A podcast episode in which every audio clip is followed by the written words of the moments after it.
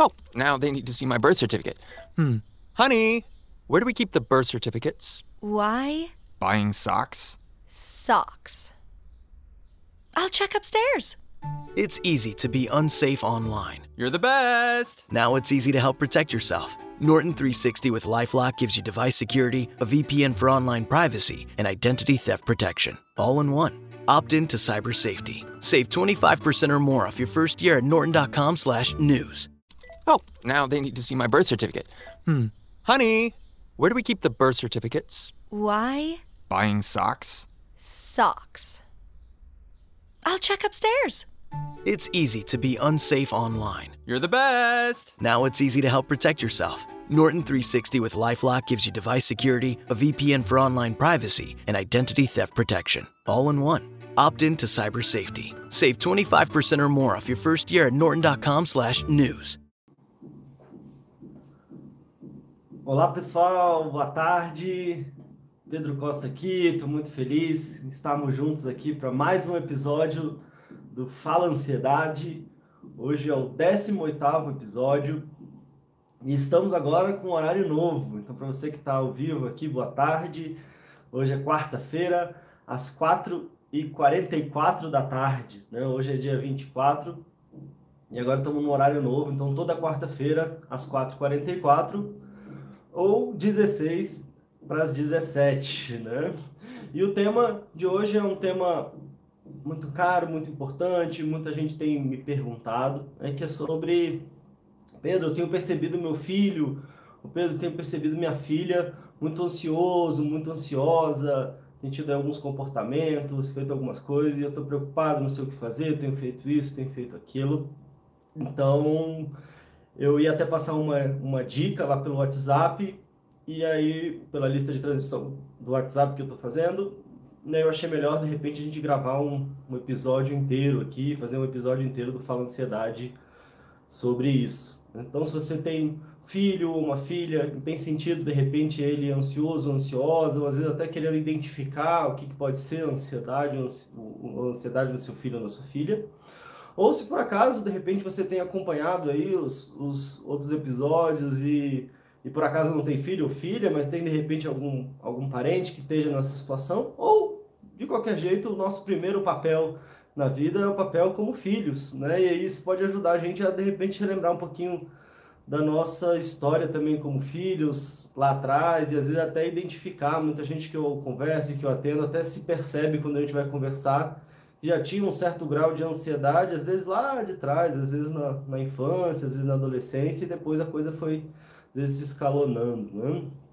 Para quem, é, se de repente você está assistindo isso em um outro momento, bom dia, boa tarde, boa noite, ou se você estiver ouvindo aí algum aplicativo de podcast, no Spotify, no Deezer, também tudo de bom para vocês. Para quem está assistindo aqui, eu vou fazer rapidinho uns desenhozinhos aqui atrás. Ainda bem que eu sou psicólogo, terapeuta e não desenhista, mas tá aí, né? E também tô com a camisa um pouquinho amarrotada aqui. Essa semana eu tava fazendo uma, uma limpa aqui nos armários e achei essa camiseta que foi do ano passado. Minha filha minha filha deu de presente do Dia dos Pais aqui. Ela tá meio amarrotada, mas eu achei, sabe aquelas aquelas roupas que você não quer usar para não sujar, mas também às vezes você vai guardar na gaveta, então eu achei que foi um ótimo momento, de repente, para honrar o presente.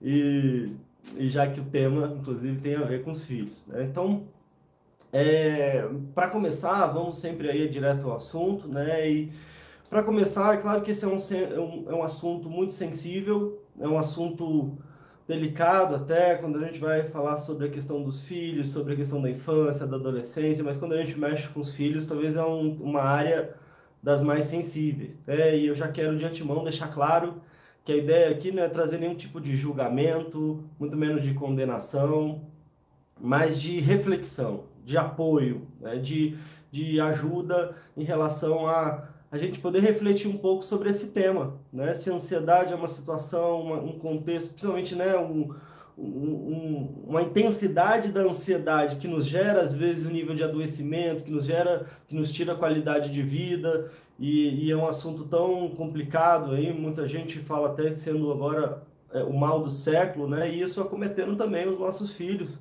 Então, o que fazer?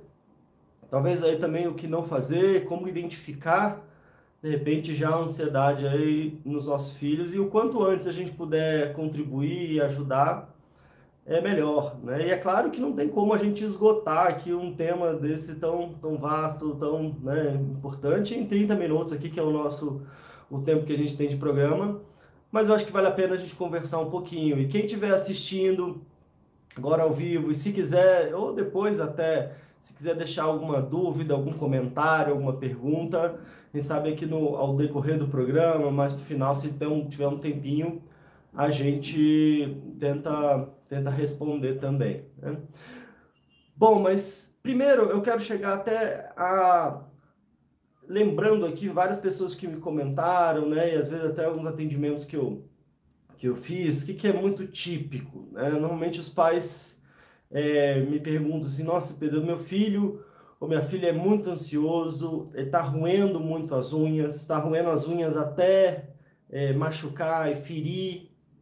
Às vezes, quando rói as unhas das mãos, começa a roer as unhas dos pés, ou às vezes comendo a carninha aqui até sai sangue. Às vezes, a criança está fazendo ali um, algum comportamento meio que repetitivo, de ficar se coçando, ou de ficar puxando muito ali o cabelo. Um, um muito comum também, às vezes, é fazendo algum tipo de barulho, né? Então, é fazendo um barulho com a boca, enfim, fazendo alguma coisa ali meio que repetitiva e que normalmente a criança nem percebe que está fazendo. Isso acontece às vezes com, os adultos também, né? Mas como a gente, o tema hoje é da infância, às vezes a, gente, a criança nem percebe que está fazendo, mas ela começa ali com aquele comportamento ali. E aí, o que, que a gente pode, vamos, vamos começar aqui do que, que não, do que não fazer, né? Talvez num cuidado do que não fazer, eu vou falar por quê. Normalmente, o que eu escuto é que os pais tendem a brigar com os filhos quando eles estão fazendo isso, né? Então, é tipo, tira o dedo da boca, não para de fazer isso, é, para de fazer esse barulho, mas coisa chata, ou, né, fica, ou, ou porque está incomodando, ou às vezes porque não querer ver o filho, de repente, se machucar, né? Mas o que acontece é que, normalmente, quando a gente está ali e a gente é, briga, né? Eu já, quando eu falo nessa questão de roer unha, né? Já vi casos, por exemplo, aí bota pimenta, ou bota esparadrapo, ou tenta focar ali na, no comportamento em si. E eu já vi casos, por exemplo, de gente que começou a gostar de comer pimenta e não parou de roer a unha, né? Ou seja, o brigar, o falar, o chamar atenção, o tira a mão daí, o para com isso, normalmente o que acontece é que o fazer isso tende a aumentar ainda mais o nível de ansiedade. Né? Então, por que, que isso não funciona? Isso não funciona justamente porque às vezes tem um efeito contrário. Né? E esse é um grande ponto. Né? Por isso que eu disse no início que a ideia não é trazer nenhum é, julgamento, nem muito menos condenação, mas até no sentido lógico mesmo, em relação a um apoio, em relação a uma ajuda, do que, que de verdade pode resolver ali a situação. E quando a gente briga, e quando a gente chama atenção, e quando a gente fica apontando ali pro comportamento, ele tende a não só não resolver, como às vezes aumentar ainda mais o nível de tensão, aumentar ainda mais o nível de ansiedade. É, e aí, é, ou simplesmente eu não resolvo, eu posso ter até um aumento ali daquele comportamento, ou se por acaso pelo, até pelo medo ali, pela pressão, se a pressão for muito grande, às vezes parece que resolve, ou seja, a criança pode até parar com aquele comportamento, mas o que estava causando aquilo ali não parou, ou às vezes até aumentou, e aí de repente aquilo acaba desenvolvendo um outro processo. Então eu, é como se eu empurrasse daqui e a coisa saísse ali para um outro lado. Né? Então, na verdade, isso é um contra contraproducente, né? Isso seja para nós adultos e para as crianças também, que talvez estejam ali numa posição um pouco mais refém ali de não, é, não, não conseguirem, talvez por elas mesmas, buscar algum tipo de apoio, algum tipo de ajuda. É, é eu estava falando desses comportamentos mais típicos, mas às vezes a ansiedade na criança ela pode se manifestar às vezes com uma, com uma mudança de comportamento, né? Então, às vezes a criança de repente pode começar a fazer uma coisa que antes ela não fazia, ou, ou deixar de fazer uma coisa que ela já fazia. Né? Às vezes uma perceber talvez a criança muito triste, ou às vezes a criança muito tensa, ou de repente a criança com muito medo, então às vezes uma insegurança muito grande às vezes é, pode ser né, com outras questões emocionais ali envolvidas, talvez não só a questão da ansiedade, mas, por exemplo, às vezes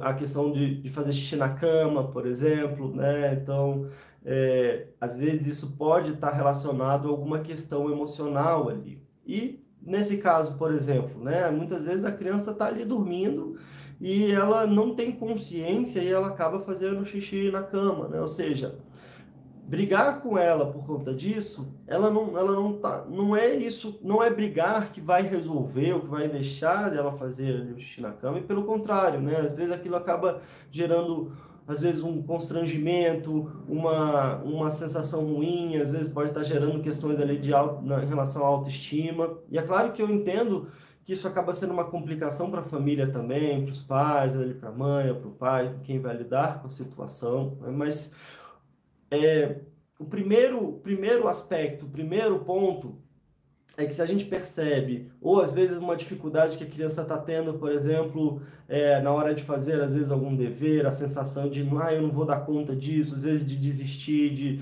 né, de ficar muito tensa, muito nervosa. E é, que que eu, por que, que eu quis começar falando sobre talvez o que, que a gente não deva fazer? Né? Porque, como eu disse, é, normalmente esses processos a gente não tem uma intencionalidade, né? Então já eu vou fazer isso de propósito. Então é como se a gente, se a gente imaginar e, e imagino que, que meu público, as pessoas que assistem aqui o Fala Ansiedade, elas têm também um processo de ansiedade, né? Então se você fosse perceber, imagina alguém brigando com você porque de repente você está se sentindo mal, ou brigando com você, porque de repente você está tendo um, um, sintoma relacionado à ansiedade, né? Seja ele qual for, tem vários. Aí a gente teve um episódio só falando sobre sintomas físicos, por exemplo, né? Ou sintomas emocionais. E com certeza, cá entre nós, a gente sabe que brigar não ajuda né, não resolve e às vezes dá uma sensação ainda mais complicada de incompreensão, né? E às vezes a gente faz isso com a gente mesmo, né? Eu fico chateado duas vezes, eu fico chateado por estar tá sentindo aquilo. Então só o sentir já é algo muito ruim. E eu fico chateado comigo mesmo por não conseguir resolver aquilo, né? Então é como se fosse um sentimento dobrado. E, e se eu tenho alguém que às vezes não compreende ou que me julga, que me critica, aquilo às vezes ainda é um peso maior para que eu para que eu para que eu tenha que lidar, né? E já para nós como adultos já é um grande desafio, então imagina para criança, né? E agora tá bom, então o que fazer, né? E talvez o que, que pode estar então em volta dessa situação. Um outro, uma outra questão importante de de se colocar, e como eu disse, talvez também, eu não quero repetir muito isso, mas a ideia é com certeza aqui não trazer um julgamento, mas como é que como é que as crianças aprendem a falar? É, a criança aprende a falar simplesmente ouvindo os adultos falando. É, então pode é, e aí muita gente fala não, então porque isso de repente é genético, né? Às vezes é uma situação genética que que a gente traz da família. Às vezes, não necessariamente pode ser uma questão genética. Talvez até eu possa ter uma predisposição, mas principalmente com questões emocionais, isso é muito discutível. Mas uma coisa que a gente percebe muito é um fator ambiental e às vezes um fator familiar. Né? A criança ela aprende a falar ouvindo os adultos ali, quem estiver próximo, falando. Se a gente pega uma criança brasileira, né, e leva ela para o Japão e ela é criada por uma família japonesa, essa criança ela não vai falar português porque ela tem uma genética brasileira, né? Ela simplesmente vai falar japonês porque se as pessoas estiverem falando japonês ao redor dela. E às vezes antes da gente aprender a falar, a, a, principalmente as crianças, né, e ainda mais aquelas que são mais sensíveis, a gente aprende a se comportar também. A gente aprende, a gente absorve no nível sensório-motor ali, das nossas sensações, da nossa coordenação motora, do que a gente está observando. Antes, antes mesmo da gente ter linguagem, a gente capta muito e absorve muito dos sentimentos e das emoções. Tem inclusive um, um experimento muito famoso né, que mostra o, a, o que a gente chama da triangulação, né, que é a reação que as crianças têm, isso já desde bebezinho, né? Que é o bebê tá numa sala, a criança tá numa sala, bebezinho, né? Bebê assim, né? Bem novinho, uma criança bem novinha, tá na sala com o pai ou com a mãe, e aí ele tá ali tranquilo, de repente entra pela porta, entra uma pessoa, ou às vezes pode entrar um cachorro, entra alguma coisa, entra um bicho, alguma coisa assim. E, e aí, o que, que acontece? A criança normalmente ela olha para a porta para ver o que que, né, vê ali que entrou alguma coisa. Então a criança olha para a porta e ela olha para o pai ou para a mãe ou para a pessoa de referência. É, então, para ver que reação que ela vai ter. Se o pai ou a mãe olha, ah, olha o cachorrinho, que legal, a criança de repente tem uma reação tranquila. Se o pai se assusta, a criança olha para o pai e tem, tem meio que a mesma reação, assusta ou chora ou tem medo, né? Ou seja, a gente tem essa, essa triangulação em relação a como é que é que eu devo me sentir diante de, de tal situação. Então a criança ela cabe de uma forma muito, às vezes até instintiva, olhando para a referência e buscando um sinal, uma forma de como é que eu tenho que responder a tal situação. E o que, que acontece? É, às vezes, a situação da ansiedade, e normalmente as pessoas que vêm falar comigo sobre, nossa, Pedro, tenho percebido muito minha filha, minha filha ansiosa, às vezes vieram me falar da escola, por exemplo, que tem percebido, às vezes, meu filho muito ansioso na escola, muito agoniado ali na hora das tarefas, das atividades com os colegas, ou minha filha. E o que eu percebo que as pessoas comentam que elas mesmas também são muito ansiosas. Né? E aí está, de repente, um grande desafio. Como eu disse, talvez a criança ou aquela, aquele filho que tem uma sensibilidade maior, ele acaba absorvendo muito ali do clima, da emoção que está presente ali no, no, no lar. Né? Então, talvez um dos grandes desafios e aí por isso que eu digo e, e repito, e posso até estar sendo repetitivo, mas eu acho que é importante repetir. Não numa ideia de julgamento, de condenação, aquela coisa de trazer culpa. E a ideia não é trazer culpa, né? Até porque a, a culpa não resolve. A gente tem um episódio todo falando ansiedade só falando sobre culpa e da importância da gente reciclar o sentimento de culpa por um sentimento de responsabilidade, né? Porque às vezes a culpa ela faz a gente nos paralisar, então eu me sinto muito mal, eu fico ali paralisado, olhando para trás, ai meu Deus, então é culpa minha, eu fiz tudo errado, alguma coisa assim. Mas isso me paralisa, ou seja, não me, não me, eu acabo não mudando. E, a, e, o sentimento de responsabilidade, pelo contrário, ele tende a me mobilizar, ele tende a, em vez de olhar para trás, olhar para frente, e ele me mobiliza a ação principalmente com uma pergunta que ajuda muito nessa, nessa reciclagem, nessa transformação da culpa em responsabilidade, que é, tá, independente do que passou, o que, que é possível ser feito agora? E o que, que é possível ser feito agora, talvez assim, como um, um primeiro, primeiro passo, é eu perceber que talvez eu esteja sendo a referência não só para como meu filho fala, como meu filho se comporta, mas às vezes num nível de emoção também. Então, talvez ele esteja absorvendo, talvez eles estejam conectados comigo ali em relação ao que eu estou sentindo. Então, talvez um primeiro grande passo é eu não deixar de cuidar da minha saúde emocional, eu não deixar de, de buscar um equilíbrio emocional, de trabalhar a minha ansiedade. Né? Então, é, talvez esse seja a, a, a dica número um. Não adianta eu, sinceramente, não adianta eu estar tá percebendo que eu sou uma pessoa muito ansiosa, eu tenho uma dificuldade muito grande de ansiedade, é, e eu não tratar isso, perceber que isso está acontecendo com meu filho e de repente é, não perceber que talvez esse seja um primeiro grande passo. Por isso é um, um, grande desafio da gente tentar buscar ao máximo uma coerência, né? E por isso que simplesmente eu, eu acredito que é, quando a gente é, acredita que eu tenho que bater no meu filho para mostrar para ele que ele não deve bater nas outras pessoas, se eu for gritar com meu filho para ensinar para ele que ele não pode gritar com as outras pessoas,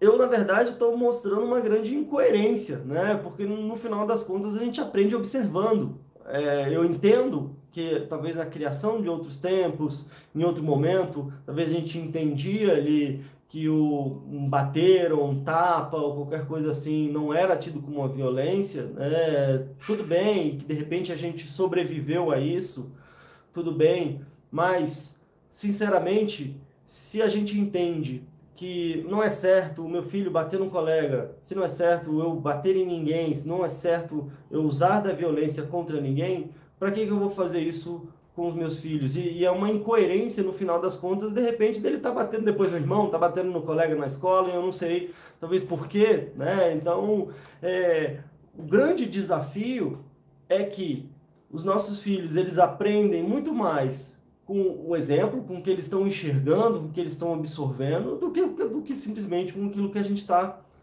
falando. Então, talvez um primeiro grande passo, primeiro grande passo, é a gente se observar e se eu estou percebendo nos meus filhos, é eu ter um motivo duplo para cuidar da minha saúde emocional. Um por mim e um pelo meu filho, pela minha filha. Tem sempre aquela, aquela ideia do avião, né? Que se de repente, quando é, todo mundo avisa, né? A equipe do, de, do voo avisa para todo mundo é, que está ali no voo antes do avião decolar, que se por acaso tiver uma despressurização, máscaras ali de oxigênio cairão ali automaticamente. E se tiver alguém precisando de ajuda, é importante que você coloque primeiro a máscara em você para depois auxiliar alguém que está precisando. Né? Então vamos pensar se a gente tem um filho, uma filha, mas eu no desespero de querer colocar a máscara ali neles. E eu fico pensando que se eles repetem isso em todas as línguas, em todos os voos ao redor do planeta, ter algum motivo, né? Imagino quantas pessoas talvez ficaram sem ar e famílias talvez ficaram sem ar, porque no desespero e na ânsia da gente querer ajudar alguém que está próximo, a gente esquece de colocar máscara na gente mesmo e a gente não consegue nem colocar no outro e nem na gente mesmo. Né? Então, um primeiro grande passo, uma primeira grande dica, uma primeira grande observação é que se por acaso você tem percebido comportamentos relacionados à ansiedade no seu filho e, sinceramente, você se perceber uma pessoa muito ansiosa, não deixe de cuidar da sua ansiedade. Eu sei que quando tem alguma coisa com os nossos filhos é pior do que se tivesse com a gente mesmo. Eu sei que, como eu disse no início, talvez seja de umas áreas mais sensíveis que a gente tenha, principalmente o pai ou a mãe que, que se envolve, que está ali presente. Né? Eu sei que talvez é uma das áreas mais sensíveis que a gente pode ter, é, talvez dos movimentos em relação à preocupação, em relação a, abrir mão é, que a gente pode ter em relação aos nossos filhos. Mas nesse caso, e eu vejo muita gente falando, não, eu, eu ia fazer para mim, mas faz para ele, faz meu filho primeiro, ou atende meu filho primeiro, ou qualquer coisa meu filho primeiro, porque o que eu quero ver é ele bem. Só que nesse caso, o primeiro grande passo, e eu acho que não tem como a gente fugir disso, é a gente cuidar da nossa saúde é a gente cuidar do nosso bem-estar, é a gente buscar o nosso equilíbrio emocional, porque, por consequência, o nosso filho ou filha vai compreender e pode absorver ali. E talvez ele ou ela, que de repente é mais sensível, por que, que eu estou dizendo isso? Porque às vezes a pessoa pode dizer, não, mas eu tenho um filho que é muito tranquilo e o outro é muito ansioso. E é claro que cada um tem sim a sua personalidade. Né? A gente vê casos de filhos gêmeos, por exemplo, que um é de um jeito, o outro é do outro jeito, né? Até uma, um processo de diferenciação, de, de, de, de desenvolver a própria personalidade. Então, as crianças são diferentes mesmo. Mas talvez aquele ou aquela que é mais sensível ou que é mais conectado com o pai ou com a mãe, às vezes traz aquilo ali. Né? Seja é, para algum pai ou alguma mãe que está me ouvindo aqui, pode lembrar como é que foi, às vezes, o, o começo da criança na escola. É, é muito comum a gente ver casos né, que que às vezes parece ser mais difícil para a mãe ou para o pai do que para a própria criança, né? Às vezes a gente fica ali na, na escola, a gente não sabe às vezes se, se a, vai acudir a mãe ou vai acudir a, a criança, o filho, né? E às vezes até a gente tenta levar e a gente fica aí, a mãe ou o pai às vezes fica com o coração na mão ali, tenta segurar de repente o choro, mas é como se a criança sentisse alguma coisa que está ali no ar. Hum? Normalmente a gente fala, não, mas eu, eu não falo nada na frente dele, a gente tenta esconder. Mas como eu disse, há uma sensibilidade e às vezes a gente aprende, é, antes de aprender a falar e a ouvir e a entender as palavras, a gente aprende e de uma forma também muito instintiva a sentir o que está no ar. Por isso que às vezes até aquilo que não é dito, mas é um contexto, uma coisa que acontece ali, é de alguma forma absorvido é de alguma forma sentido. Né? Então esse seria aí, sinceramente, um grande, um grande primeiro passo. Agora, um outro passo importante é, se você tem percebido que sim, é, seu filho muito ansioso, muito ansiosa, tendo um comportamento, né, seja esses que eu falei, esses comportamentos, e aí assim serve para a gente como adulto também, eles estão sendo um sinal, né? ou seja, eles estão sendo um aviso, ou eles estão sendo um dedo que aponta para alguma coisa. É, o sintoma é um dedo que aponta para alguma coisa. Então, por exemplo, se, se eu estou percebendo, é, se eu estou vendo esse comportamento, não adianta eu querer atuar no comportamento em si. Mas o que eu posso fazer é eu entender que ele tem, tem alguma coisa acontecendo e de repente eu posso dar uma atenção maior. Talvez em relação a trazer às vezes uma tranquilidade, é uma coisa que eu posso fazer na minha casa mesmo com os meus filhos, é dedicar um tempo de qualidade. Às vezes o cuidado com os filhos, ele, ele é tão grande em relação a usando ali as, a linguagem do amor do Gary Chapman, né, é tão, tanto relacionado ao serviço, né, de acordar, de dar café da manhã, de colocar para tomar banho, de levar para a escola, de levar para isso, de levar para aquilo, de fazer dormir, de fazer o dever de casa, ou seja, são tantas coisas que eu tenho que fazer ali com os meus filhos, que às vezes sobra pouco tempo de um tempo de qualidade, de eu poder sentar, de eu poder brincar, e às vezes na brincadeira ali, de repente a gente começa a brincar, começa a conversar, e às vezes na hora que eu estou com esse tempo de qualidade, com uma dedicação exclusiva ali para meus filhos, é a hora que de repente eles estão se sentindo amados, é a hora que eles de fato se sentem é, que o vínculo ali ele está sendo mais próximo, às vezes só isso de repente pode ser o suficiente para que a criança se sinta mais tranquila, se sinta mais confiante em relação aos desafios que ela está fazendo. É, porque para a gente, na nossa cabeça de adulto, é óbvio, poxa, é óbvio que o meu filho, eu, eu trabalho para caramba para pagar as contas, para pagar as coisas, para dar os, as coisas que ele precisa, para dar os presentes que ele quer, para fazer isso, fazer aquilo, escola e tudo mais.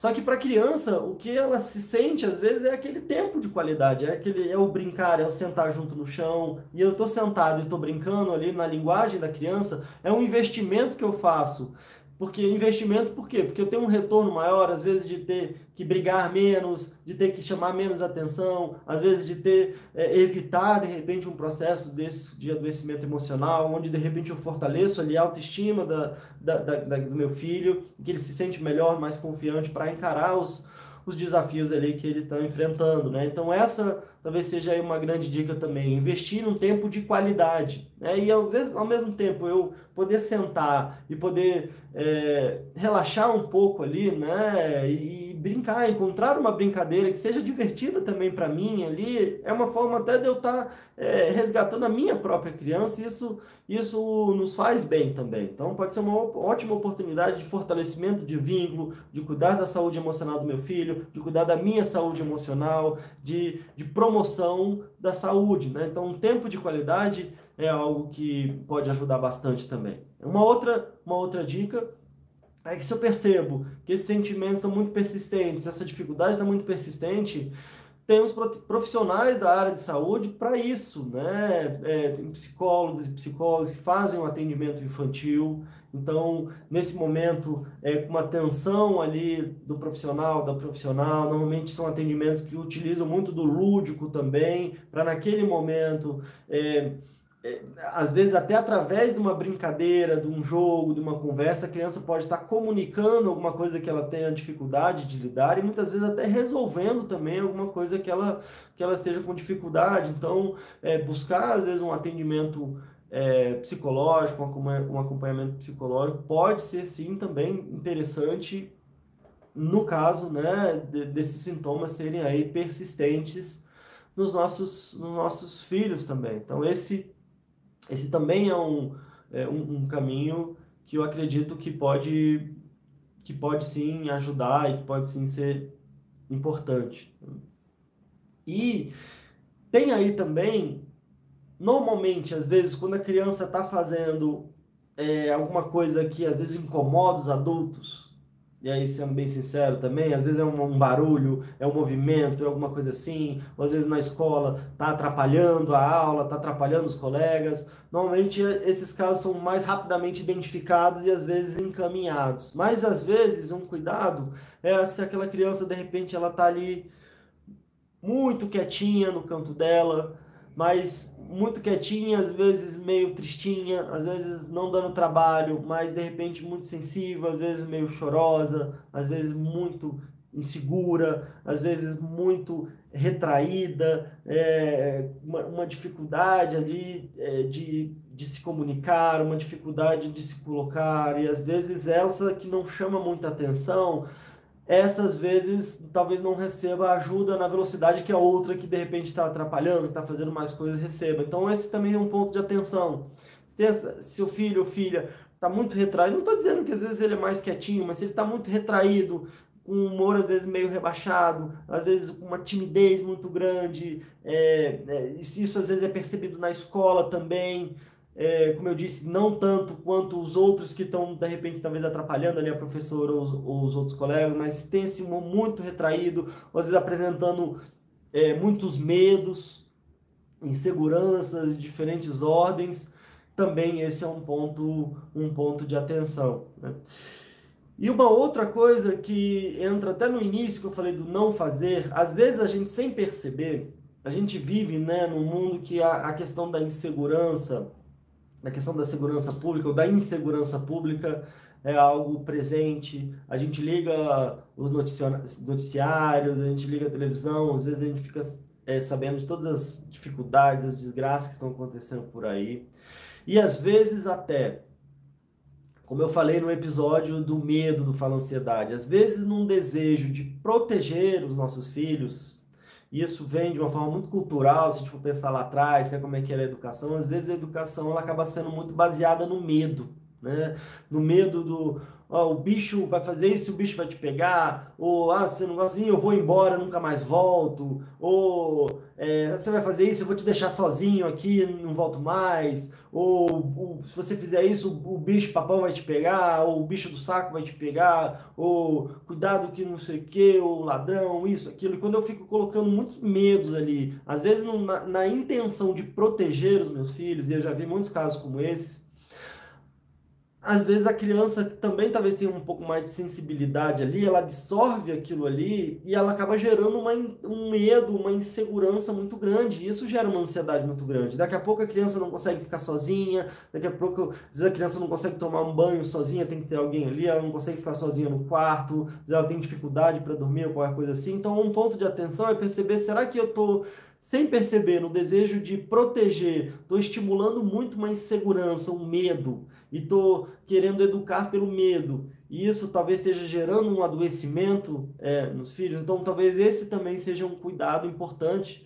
que, que entra no não fazer. Né?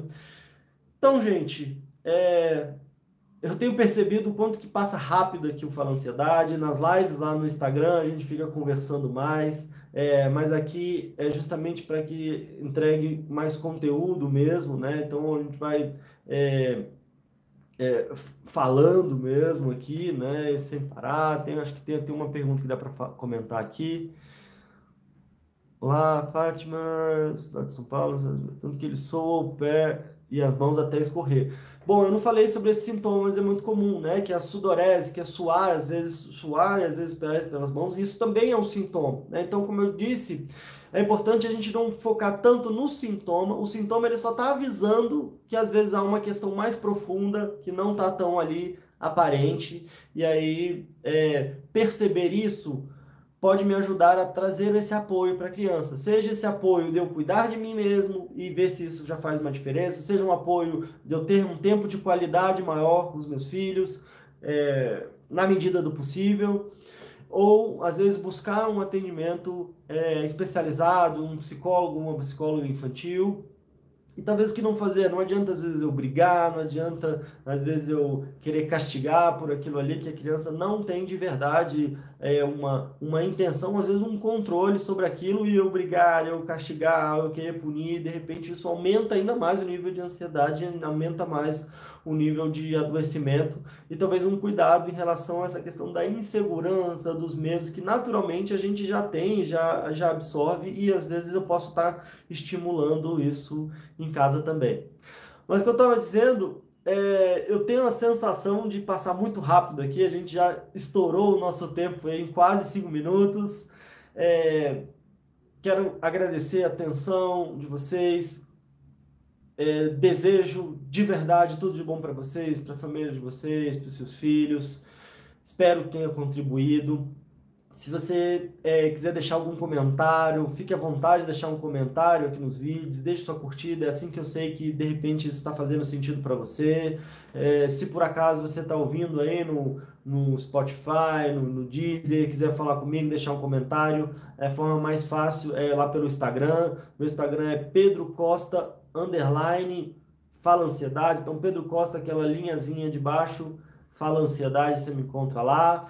Não falei da lista de transmissão do WhatsApp, estou com uma lista de transmissão do WhatsApp com dicas diárias e gratuitas, exclusivas, só para o pessoal que está na lista de transmissão. É só você ir lá no Instagram, me seguir e mandar um direct, que é uma mensagem privada lá no Instagram, dizendo eu quero que eu te incluo na lista também, está sendo muito bacana. A gente tem pessoas de todos os estados é, aqui do, do Brasil e mais o Distrito Federal. E eu sei pelas métricas do Spotify, por exemplo, que a gente tem é, aqui no Brasil, se não me engano, mais 22 países, pessoas ouvindo mais de 22 países. Então eu quero de verdade incluir as pessoas que estão fora do Brasil também na lista de transmissão do, do WhatsApp. Então, se você por acaso está fora do país e quiser receber pelo WhatsApp, é só ir lá no Instagram e me mandar eu quero.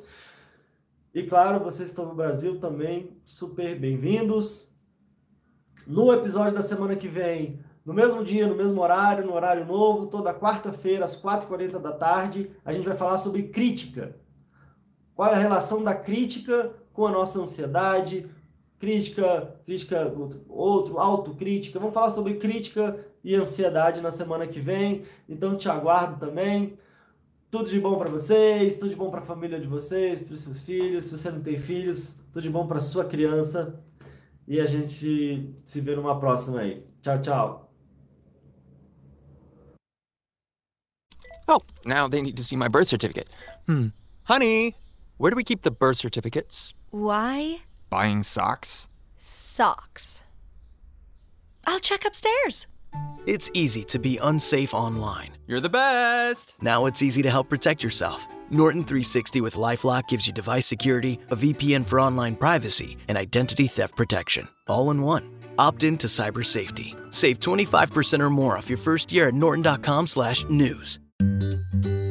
Switching to Geico is a good idea, especially when you consider everything. First off, Geico makes it easy to switch. They have licensed agents available 24 7 online or over the phone. But if it's so easy, you might start thinking everything is easy, even big wave surfing. And it's not. It's actually quite difficult. Well, if you switch to Geico, you could save hundreds on car insurance. And you could keep saving by bundling your motorcycle, boat, and RV, plus your home or renter's insurance.